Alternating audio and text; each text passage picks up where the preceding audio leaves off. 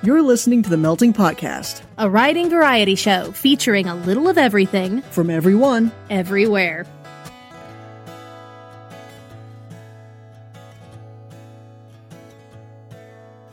Hey, lexiconnoisseurs and word chefs, it's time for another Balticon bonus episode of the Melting Podcast. Yay! I'm Gus, that's Aaron. AF, how dare you be so informal? Fine, I'm your head chef, AF Grappin. I am your grill mistress, Erin Kasmark. That's Aaron. Hi.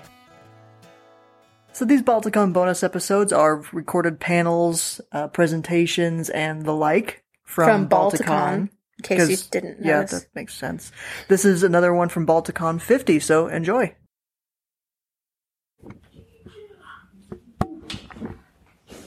Okay, I don't think I brought enough handouts. That's kind of scary.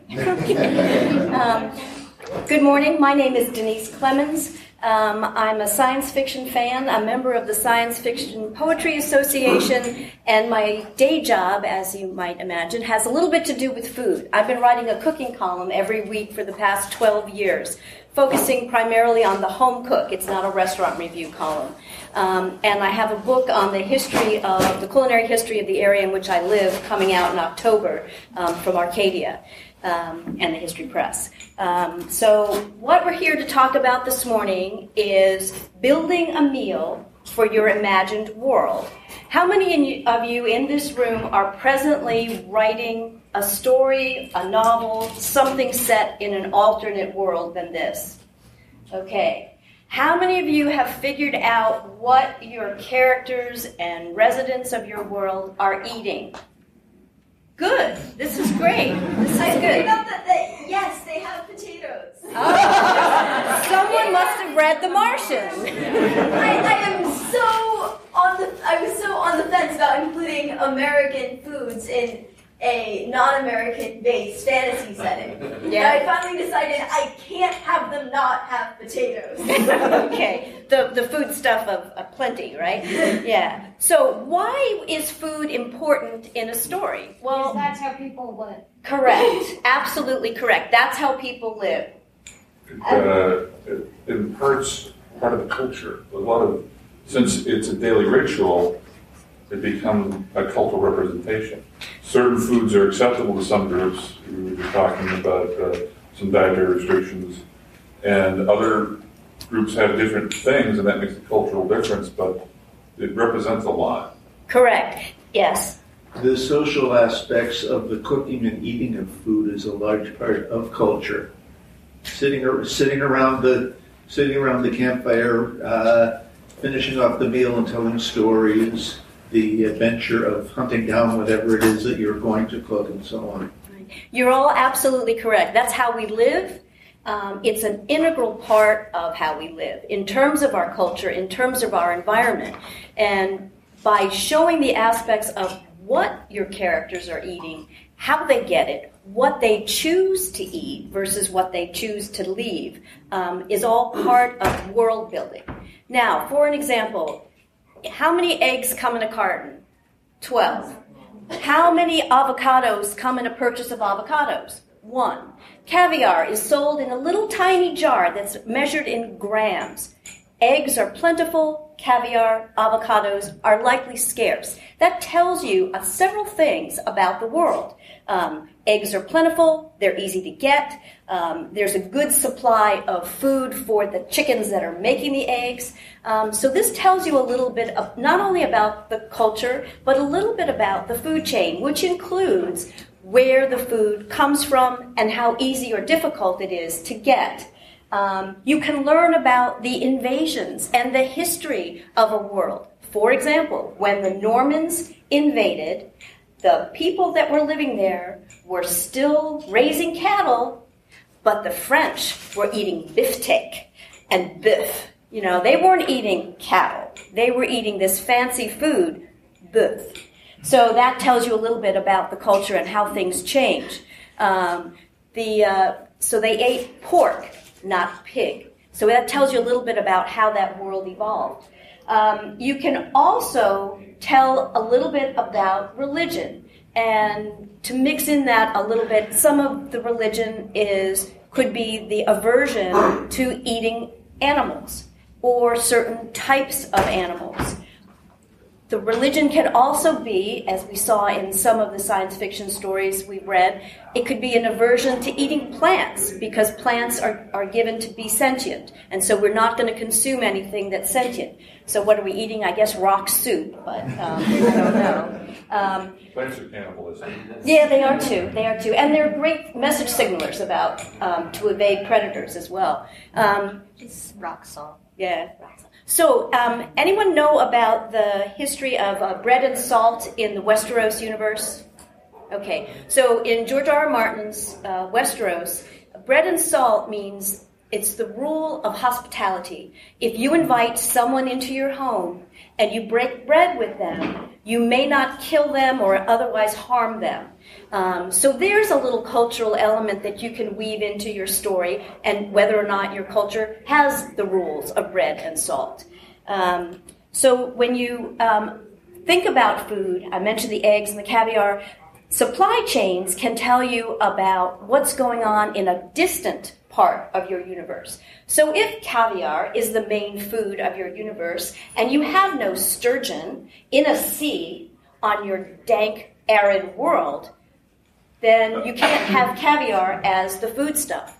And if your supply comes from a wet world and the supply dries up, no pun intended, um, that could indicate some degree of hostility, animosity between your dry world and the wet world, and it may give you reason to try to figure out some embargoes or negotiations to try to get that supply flowing again.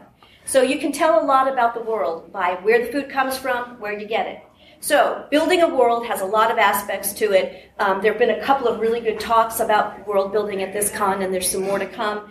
Environment is the first one, the temperature, geography, uh, the climate, the gravity, um, whether or not you're breathing oxygen or any sort of humanoid um, uh, eh, gas. Wow, I lost the word. Um, the established food chain um, in your ecosystem. Um, what types of creatures do you have on your world? Do you have the gamut of creatures that we have on this world, which run from amphibians to fish to insects? I'm sorry? That and more. Oh, so he's got a busy, busy world. We're going to hear about that. It's already accumulating, accumulating in my mind. Okay, great. Do we have warm blooded, cold blooded, semi of each kinds of animals? Are they dumb and mute but smart? So they can't speak, but they're very bright, and you don't know that because they can't speak, like whales, for example. Um, is there a slave master hierarchy? Um, then that is going to affect your food. Um, do your creatures, whether they be plant or animal or fish, have environmental sensors? Are they sensitive to vibration, to thermal changes? Do they use echolocation? Um, what do they do for predation or hunting? Do we use tools? Do we have external teeth on our spine? Do we have claws? Do we have internal teeth in our mouths that we bite? Um, and how do we eat? How do the creatures on your world eat? Are they food graters? So, example, the guy who's got the teeth on the back of his skin, does he basically rub his teeth across a, a food su- substance and grates it into his skin, and that's how he absorbs the food? Um, or do they have some sort of chemical that spits from their mouth and dissolves their prey, and that's how they eat it? They just lap it up like a cat at a, at a bowl of milk. Um, and then you're going to want to think about reproduction and whether they use uh, plates, pouches, or whether they're hermaphrodites. Um, and then how do your people live? Are they organized in a solitary fashion? Do they live in tribes? Do they live in high rise buildings with 14,000 little compartments? Um, that makes a difference as well because where are you going to store the food? Or do you have to go and get it every day because you have no place to store it? Um, and what tools do we have if we do have any tools? And then finally, what do you do with the waste products? They've got to go somewhere and you can't ignore it. Uh, Bud Sparhawk wrote a really clever story where these people were on a sort of a generation ship, and what they didn't know was that when they flushed the toilet, they were sending ingredients to the pantry. so it's a little gruesome. So um, I want to just talk a little bit about Game of Thrones. Who hasn't read Game of Thrones or any of the pieces to it? Okay, so then I'll tell you a little bit about it. I've, I've only I've only like read the first book. Okay, All But right. you could- but everyone else has spoiled stuff for me, so go ahead. Uh, go all ahead. right. I know the basic premise, which is a bunch of people are playing musical chairs. And the music is pretty gruesome too. And the chairs are not comfortable. Yeah, right. Okay, so there was an unofficial Game of Thrones cookbook, which was really pretty stinky, but I'm not raffling that. Because what they did was they took basic English, hearty English country fare and changed some of the names of some of the dishes and basically told you how to make them in a modern kitchen. For example, so at the wall, where we've got these guys um, who are in a really cold, hostile environment, protecting us from the predators that want to come across the wall. The dishes included uh, rack of lamb with herbs. That sounds very Westeros. Pork pie, uh, mutton in mu- in onion ale broth, mulled wine, of course, and peas porridge. Yes, sir. All of those actually appear in the book. Martin wrote those. Yes, They, they, so the recipes are Modern. from Well, Martin. they're- th- Those are actually here. Yeah. yes. all All of these based foods that I'm going to name do appear in the book, and some of them appear on stage. And he used the names of some of these dishes to inform. So these are all really hearty dishes that I just named. So these guys who are living up on the wall, which freezing, freezing cold, and they're dressed in furs. These are the kind of things they're going to need to eat, to, and that informs what their lives are like. Um, in the north, things are a little different. We have beef and bacon pie, honeyed chicken, aurochs with roasted leeks. So he's giving us a hint that this is a very, very old culture. They've been around for a while. And then baked apples. So there must be some orchards or some wild apples growing about. In the south, they serve cream swans, trout wrapped in bacon, stewed rabbit, sister's stew, which we're not sure what that is, and blueberry tarts, my favorite. Um, at King's Landing, which is where the royalty lives, we have lemon cakes, quails drowned in butter. Doesn't that sound wonderful? Almond crusted trout, bowls of brown. We're not sure what that is.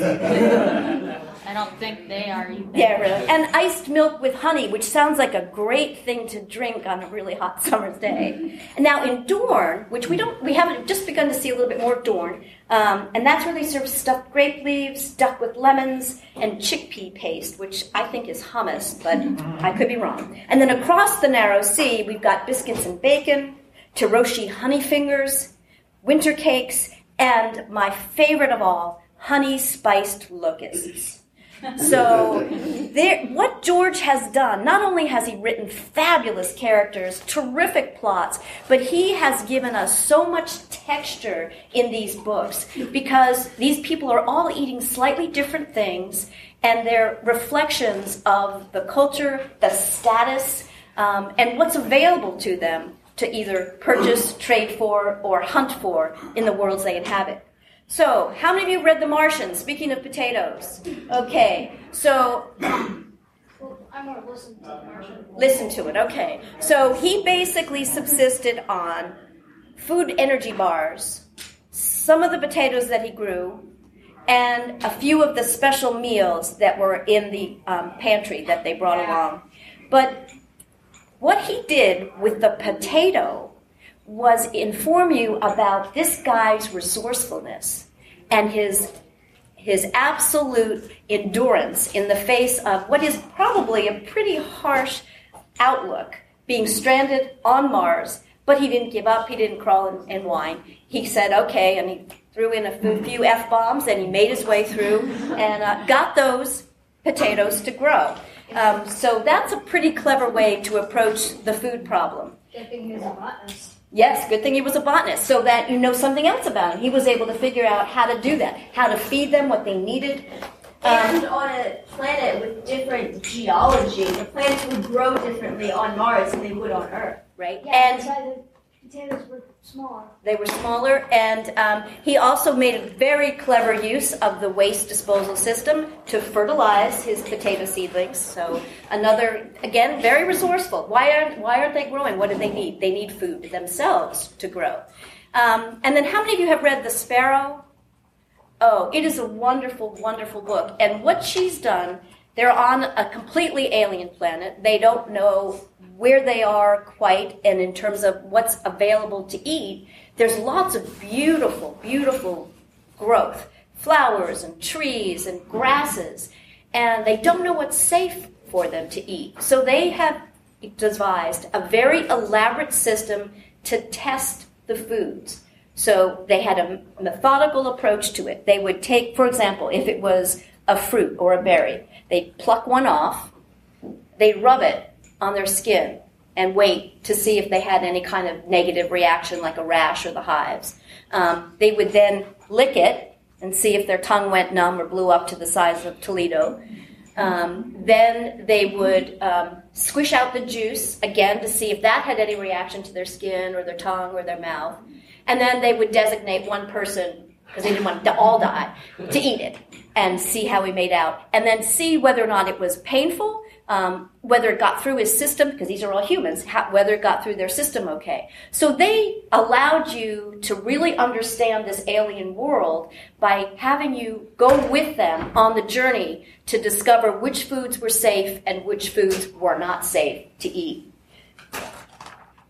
Okay, um, so we're going to build a meal, or in this case, we're not going to build the whole meal, we're going to build a dish. Um, what do you need to think about in order to do that? You need, in, okay, yes? You need whatever kind of foods they have in that world. Okay, that are edible, yes?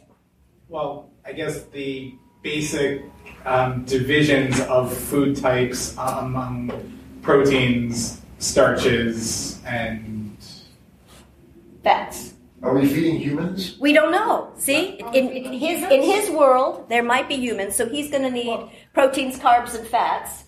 But if we're or feed- anything that's comparable to the right, so you're going to make your world a little bit familiar by maybe having an alien that that eats um, protons, carbons, and lipids, or whatever. Yes. Presentation. Presentation. We're back to that campfire. Are we eating out of the tin cup, or are we eating on an elaborate platter at a um, tablecloth table? Are we eating out of a trough? Right. Are we eating? Are we eating with our fingers? Us walking through the world? Yes. Available technology? Technology. Does does technology matter for food? Yes. Yes. How to prepare it. Absolutely. Absolutely. Yes. How, how do you acquire the food? Is Right. there an economic system? Are you buying Right. ingredients or are you going out and scrounging them? Exactly. You So got that's access to a replicator. Exactly. We're all, and then of course you can always take the shortcut and go the replicator route. Yes. available space and time. If you only if you're cooking something over a a coal stove and you only have so much coal, you don't have a lot of time to get your food done. Correct. And the, the rule. You can't like it's whereas if you're smoking meat, then you have like three days to let it smoke before you eat it. Right. Yes. Um, uh, is there, when we talked before about are they humans, are they aliens, is there just one kind of person eating? Or do we need to serve multiple different kinds of meats? Exactly. There was a yes. When you think about like what type of meal it is, is this like a normal everyday type thing, or is it more special occasion, like a feast or banquet or celebration? Right, which goes back to your comment about that presentation. entire meal at all, or like, do they have a very small breakfast to get them going, and then have a much larger meal in the evening, or vice versa? Do you need to uh, fuel up for the day or, or and nothing at the night? Yes, sir. It seems like a lot of these things we're talking about are interconnected. Like the techno, with the level of technology available ties into how to um, how much time it's going to take and um, uh, how much effort is going to be put into presentation. Exactly. Yes. Absolutely, because if you've got, as we said, a replicator, you push the button or make the announcement Earl Grey hot and it shows up. Versus I'm smoking meat, I'm hunting rabbit, whatever I'm doing. You had a comment. Uh, how long is your growing season? Ah, very good. Do you have a climate that will allow you to grow potatoes or um, If you're, if you, speaking of growing season, how, what kind of preservation do you have? Apples will, apples and, and uh, tubers will preserve pretty well over a few months. Raw meat Other fruits don't. correct? And raw meat won't. Okay, so if you've got an, a world But where if you have a freezer, if you have a freezer, if you you have put the meat in if you have a bed of straw, you can save your apples. Yes. your transportation system. If my if, if the place that butchers the meat is 50 miles away, but I can get there in an hour and a half, in an hour by car, then it's great. I can I can have that meat. If it's 50 miles away and I have to walk it, I'm never going to taste that, or, or even take a horse, which is a little bit better. But now I may never taste that because by the time I can get there and get it back, It's rotten. Oh, it's it's rotten. I can't use it. Yes. Uh, cooking methods and cooking vessels. Okay, um, I did this talk last year. You were here, and I asked people what their worlds were, kind of describe them for me. And uh, one woman had a post apocalyptic world where they were living in a cave. Um, they had meager uh, supplies to build small fires, um, but they couldn't have a big roasting fire because they're in the cave and they would smoke themselves out and die. Um, so she was approaching hers that way and using lichen as seasoning and that kind of thing. Um, one woman at the end of the talk said, "I'm really sorry I couldn't participate more. I'm an undersea world and." Uh, I don't have a kitchen. I don't have a stove. You don't have Um, fire. Yeah, you won't have fire unless you are using some of the steam vent, uh, geothermal. But not fire. Correct. So there, so there are ways to apply that without having the exact fire. Okay, so we've talked about what were you? I'm sorry. One more I was going to add was food safety. Nothing blows a diplomatic talk having. By having the gah crawl out of the bowl. Yeah, it's really tacky. Young men, yes. So, right now, every so all I can think of is the food for a specific group, and they don't eat meat. They don't eat plants. What do they eat? There are the demons of my world, and they eat souls.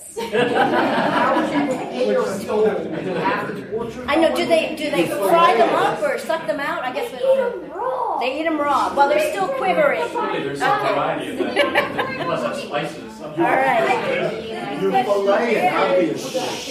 the presentation and the availability of soul. Yes, right. It's Okay, split here up we the go. soul between three demons, or does one demon have to have its soul each? And if they have to have a soul each, how, how available are souls? All right, I think we're a little off track here. Excuse me. Thank you for your enthusiasm. I appreciate it.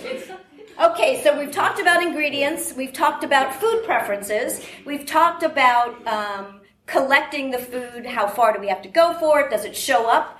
Um, do we go get it? Do we hunt it? Etc. Um, the preparation and presentation. You had a comment. I'm sorry. Yeah, I was wondering also, I guess another question is, is, I mean, in terms of vitamins and nutrients, do you have all that you need in your current surrounding, or, or are the inhabitants vitamin deficient in something because there's not a plant or a, something that has the nutrients that are needed for that particular That's a very good thought. And one of the things that you can do is, as you're building your world, is to look at, at history. Why did the seafarers take spruce with them? Spruce is a source of vitamin C. Scurvy. So they prevented scurvy. So, I mean, we always think of um, oranges or grapefruits or lemons or limes, but um, spruce beer was actually one of the solutions that the navies used. So that's kind of an interesting way to, to look at food. And the vitamin deficiency is a good one because if your food source is missing something, you can cause a problem for your character and how resourceful are they in solving it. And we saw that when the potatoes ran out for the Martian, he got a little scraggly towards the end of that movie. He, he wasn't quite as cut as he was at the start of things. Yes. Conversely, something you're allergic to that you don't know about is seasoning in the food, causing a delayed violent reaction. Correct. And that's why in the Sparrow, she had this very meticulous um, approach to testing it, to include how it came out the other end and Yeah. to see. Well, person A and person B being different response. Correct. Yes. Something we haven't mentioned yet is the um, number of suns, the rotation of the Earth, because depending upon how many suns you have will affect lengths of days and how much sunshine there is, where you are on the planet, if, how fast it rotates. Uh, if it rotates, where you have to live to be able to plant.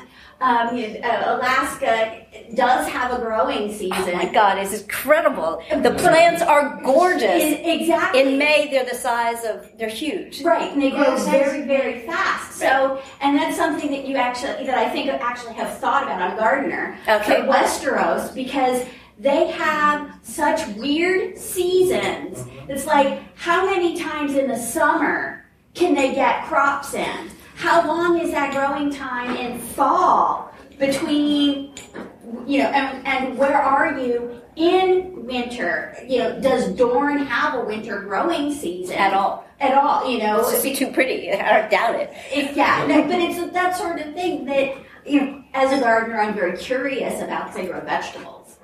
Right. And the other thing that um, gardeners often will consider is the um, pests for your plants. And pollinators. And could your pests be a food source? You had a comment. If you, since you mentioned undersea vents, if you go from the most basic level, do you have plants that use sunlight as their basis for energy, or they what are called chemotrophs that use just chemicals and don't need any sunlight? Correct. If you've got to have a, if you have a race that's subterranean, they don't have access to sunlight, so they've got to eat stuff that gets their energy in a different way. Right. And then if it's a humanoid, do they need vitamin D? How do they compensate for that? Yes. There's a race in my story that is that um uh, I guess you describe them as half plant. They're an animal race that photosynthesize, and so they don't need to like eat fruit to get carbohydrates. They just synthesize that. So their the food they intake will be mostly proteins and and and fats. Okay. Because that's what they need because based on their biology. I, I don't know their biology. Um, okay. We, we talked a bit about are they human, but uh, if you're going to make them not human, that has to mean something specific. It has to um, propel your plot or inform your reader. Yeah. Why? Yeah. Yes. Yeah, just um, plants on this planet that we'll call carnivorous plants. Yes. Yeah, aren't, aren't eating insects because they're food, because they photosynthesize. They're eating them because they need the nitrogen, because they're a nitrogen poor soil. So again, you know, that kind of has an effect on, you know, why you might have.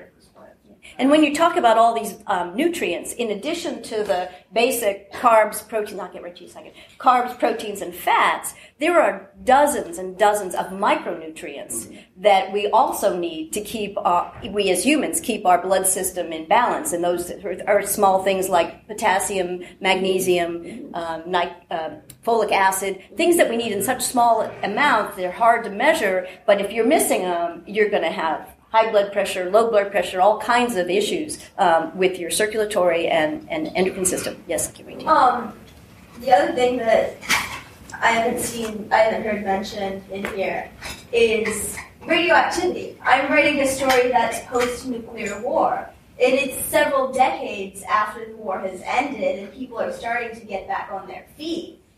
But the radioactivity in the soil is going to affect the plants, and then because it's going to affect the plants, it's going to affect the animals that they're hunting as well. Right, and that's absolutely true. And, And we're seeing how this. that going to affect both their food and their bodies? And um, look at some of the studies they've done um, in the aftermath of the Chernobyl incident. Um, there were a set of people that never left. Um, and they're having some serious issues, very subtle and very slow to appear. But that's an avenue of research that might help help with you. Wait, she was first. Okay. Um, two things. First of all, Sister Stew might be a reference to the Eastern Woodlands Indians. Oh, yes. Three sisters. Yes, um, right. Um, which are food. Um, but that's on, on that same topic. Frequently, when my husband and I see if something's set in the Americas and it's post-apocalyptic, but there's no environmental change, it's not radioactive. People frequently are starving and we find it very frustrating because you know people lived here without technology for That's what many many centuries and this this idea that if there aren't grocery stores we'll all go hungry Well, m- most people in this country would go hungry. that or the dollar store. I'm sorry. Actually, the basis for my story that I'm working on is the idea that the people out in the middle of nowhere who ran farms or had herds of goats or something survived a lot better than the people in the cities did. Right. Yes. The classic woman's food aversion. I learned this from my niece and nephews. Uh, having like gourmet food and stuff like that, and made, made the macaroni and cheese, which they refused. Well, that's another uh, class kind of. You could use that as a, a class signatory. Well, it wasn't the way their mom made it. Well, it didn't come out of the blue box. It doesn't taste right. I'm sorry. Yeah. Um, anybody else before we move on? Okay. Um, the one thing I wanted to mention um, is what I had intended for y'all to do um, was to actually take a recipe from a real cookbook and think about, write if you wish, um, how you would make it in a world that you're have in your head. Anybody want to take a shot at that? Okay, we've got six onion soup, another six onion soup. We've got two kinds of salads, which could be interesting in your post-apocalyptic world. You've got, uh, I've got a quiche Lorraine. Anybody interested in a quiche Lorraine? Okay. How are we going to get that ham and cheese and eggs and pie crust and some quiche Lorraine? All right. Oh, okay. All right. Actually, what is this? Um, we've got, um, oh, this is like three different kinds of, or six different kinds of fish. Anybody want fish? I'll take fish. No, no. Now we're having cigar. We've got trade routes. okay, so we'll give you, uh, this is a chicken breast. Chicken breast, okay? We've got uh, Egyptian.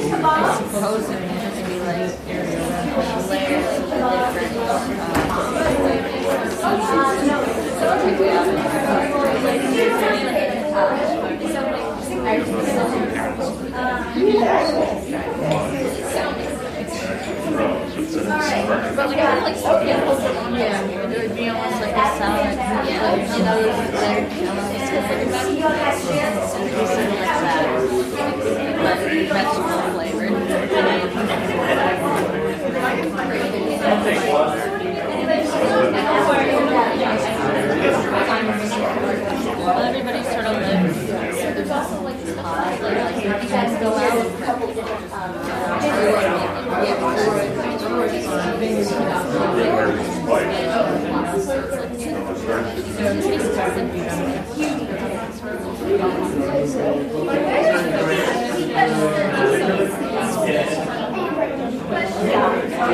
Yeah.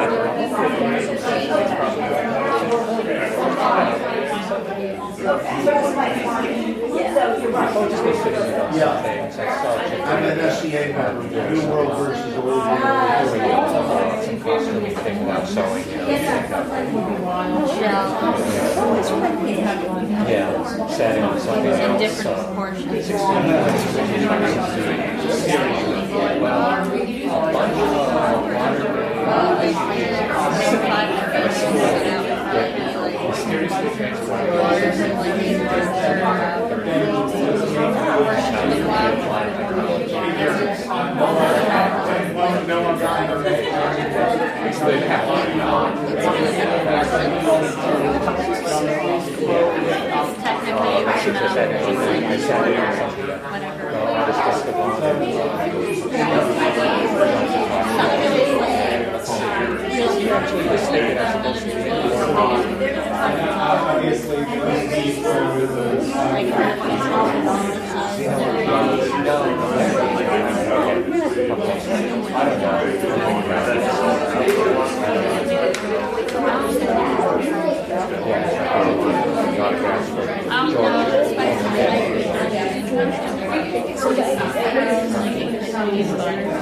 the need for the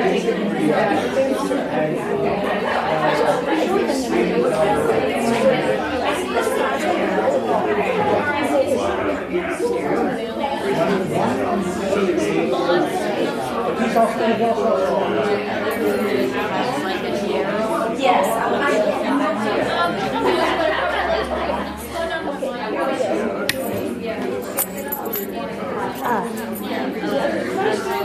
By all means. Yeah, that's okay. Like city, and then there's one that's. I think I can still do the whole thing. That's Could you go around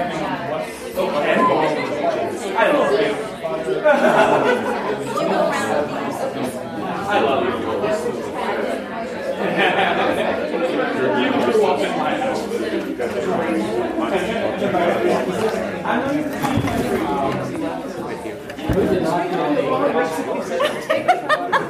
There's no wrong answer. There's no wrong answer. But I mean, the, the right answer might be this won't work at all. I can't think of anybody who needs this more than you do. Thanks. What does he say? Word chef. Perfect.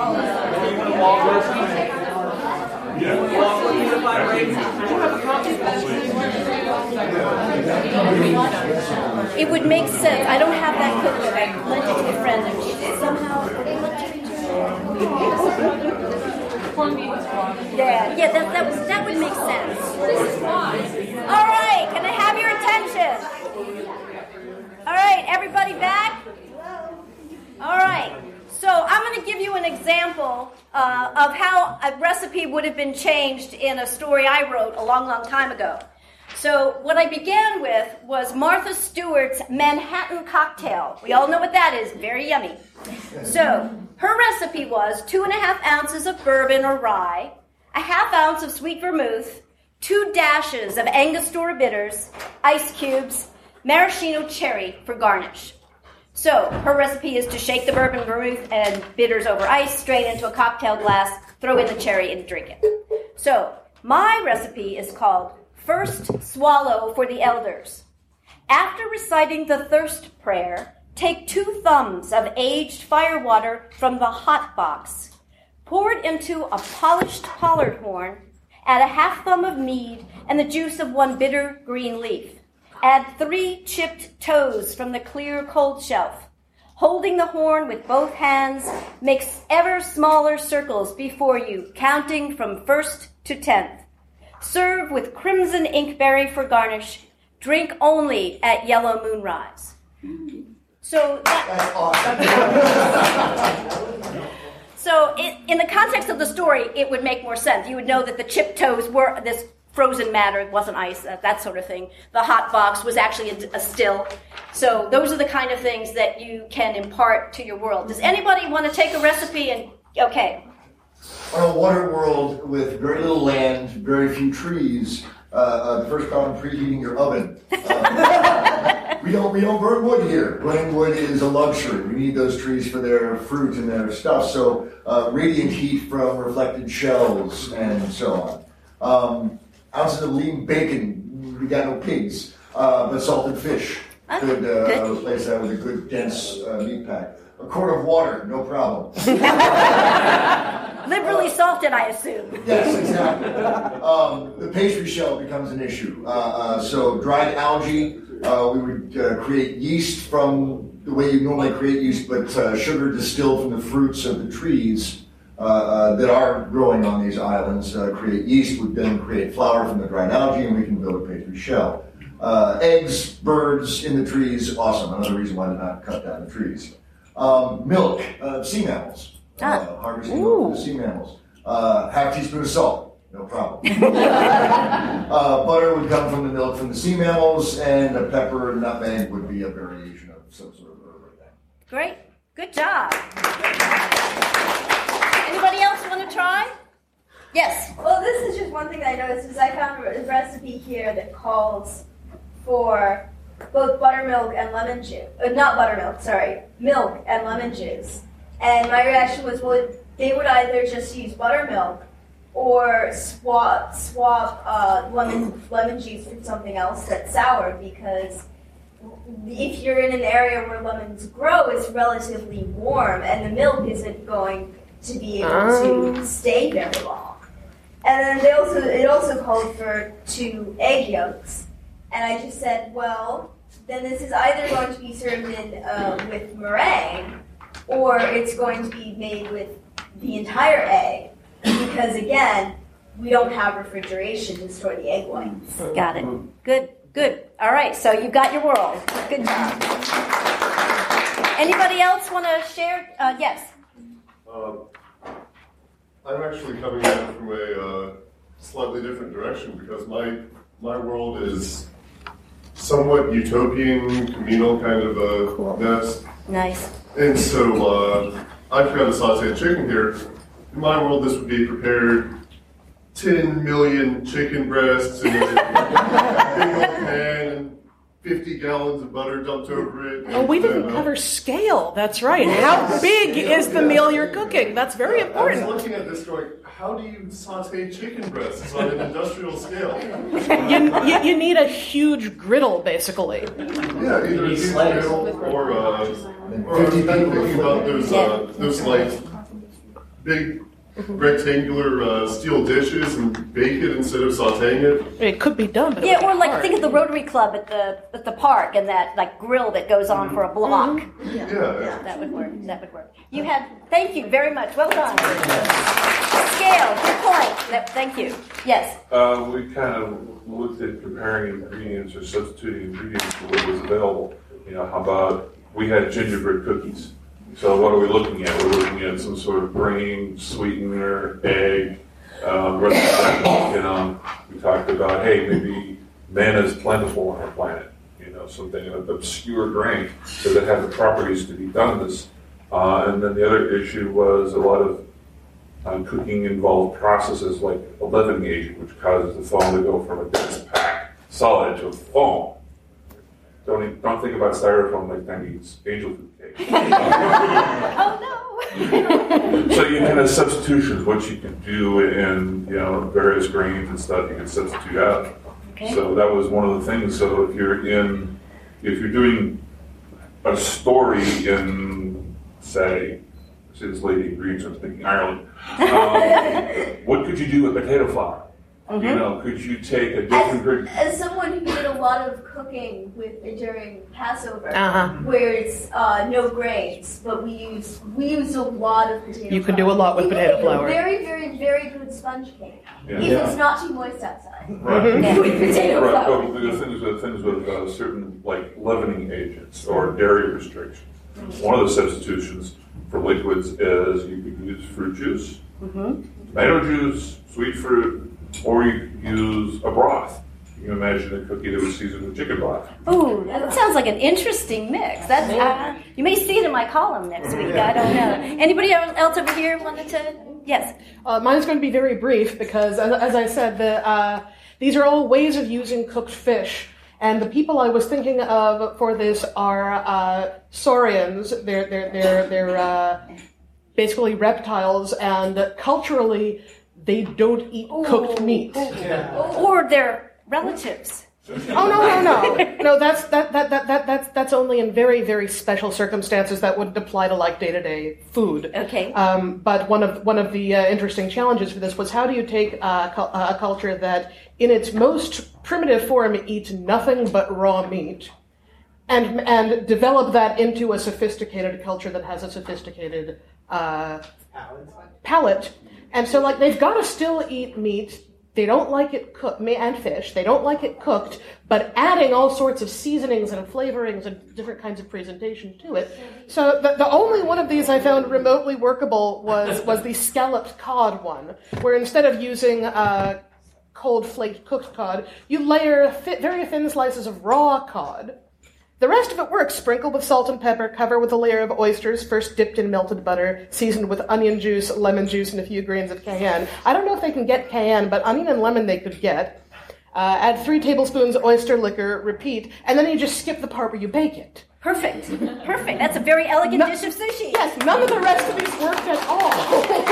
but that one I think. Do one sec, Peter. Yeah, um, two things. One, if the, they're just carnivorous, well, what the prey eat is going to influence the taste Yeah. of the meat. I never So thought of that. Oh gosh, around that a yes. So if you've got your pigs eating apples, they're going to taste different than if they're eating acorns.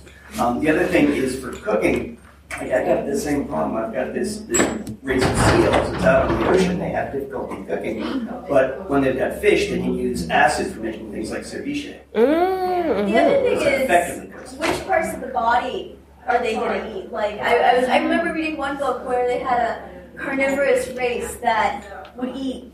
They, they ate a lot of the body of their prey, but they, they in particular like the intestines. Intestines are tasty. Yeah. and so, you know, are, are Well, you Patty, having, like yeah. the intestines, uh, the breast, the, the leg? Which part are they going to want? Yeah. Mm-hmm. yeah. And you wanted to share your um, So thoughts. we were doing the gingerbread cookie as well. So mine is going to be weird because all I could think about at the time was how to make it soul food. Ah. So, so they, the demons have to steal a gingerbread cookie from a city or town, animate it, kill it, and eat its soul. I want to see. That That's why they're chasing the gingerbread man. Okay, we've got we've got about five minutes before uh, the next group is one is going to try to come in. Yes, my dear in the back. Actually, I was just kind of going to comment on the soul food thing. um, just wondering, maybe his, uh, your demons might find different flavors of souls depending on what their life experience Actually, were. I was Ah, very about that. So all the souls are in balls, but like say it's a cow soul, you eat it and it tastes like beef. Mm-hmm. But so a gingerbread soul is a ball and it tastes sugary and sweet. Nice, very That's nice. delightful. All right, I'm going to just um, wrap up this. Did everybody get a red ticket? Anybody interested? What in are the red tickets for? Uh, cookbook. No extra charge. Just uh, I'm a, I'm a pass. Oh, you're gonna you get a cookbook for free. Did you get one? If you get picked. Yep. I just I almost never use cookbooks anymore. All my recipes are off the internet. Well, she has an opinion about that. She'll, she'll go off and find grandma's favorite whatever. It has exactly the same misspellings as three other versions from some other place. Yep. All right. I think That's you all a were thing. terrific uh, group to, to talk to. You had really interesting questions, some wonderful, wonderful world building, and I think your colleagues gave you some great ideas uh, to go forward with. Keep this ticket to you. Is that for you, him? Yeah. I don't know Okay. who this is. Oh, was it, do you have one? Oh, oh, oh, okay. You just want to win. Okay. Um, okay, you're going to pick it out. So what I have Let here. pick it out. What I have here is um, a, a taste of Haiti, and this is cool for two reasons. Um, it's full of gorgeous drawings, but the names of some of the things that are actually familiar to us, they call with a different name. So it's a little bit of a, oh, how am I going to? No, no, hang on to that, sweetheart. Okay. Um, so this is our cookbook, and Jack, if you would pull one out. Let somebody else pick it out. Would you like to see who? Yeah, she can't pull it out because if she wins, then she'll feel like she. Here, I'll pull. I have no. Oh yeah, he I- I have no- gave. He, oh, Jack, Jack, he, he held to it. He did. I have no. He has no qualms. No skin in the game. No skin in the game. skin as in the we game. say. So, uh, seven one seven one five five. That would have been you. Somebody has it. Is that, is that one of the people that left? No, that would One have been five him. five? Because you're one five six. I'm one five four, and then you gave one. I already lost it. We lost one five five. One. Oh, now he's trying to bribe the judge. He's got he's got coins coming out. Oh, yeah. Yeah. Wait, wait, wait. this He's one- still- I got one five six. I think. I have one You're right. Yep. I think you're right. The logic prevails. Okay. Thank you. Thank you all for coming. Enjoy the rest of the con. I almost didn't make it to this. I'm so glad I came. This is delightful. That good. I'm doing the food of Star Trek tomorrow at 11.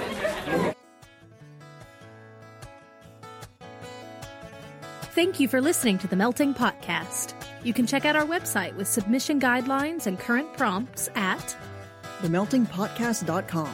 You can also find us on Twitter, At Melting Podcast. or you could email us. The Melting Podcast at gmail.com.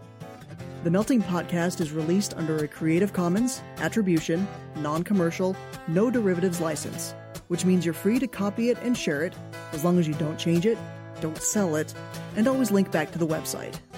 Sound effects are by the Free Sound Project. And our theme is by Drew Rich Creek.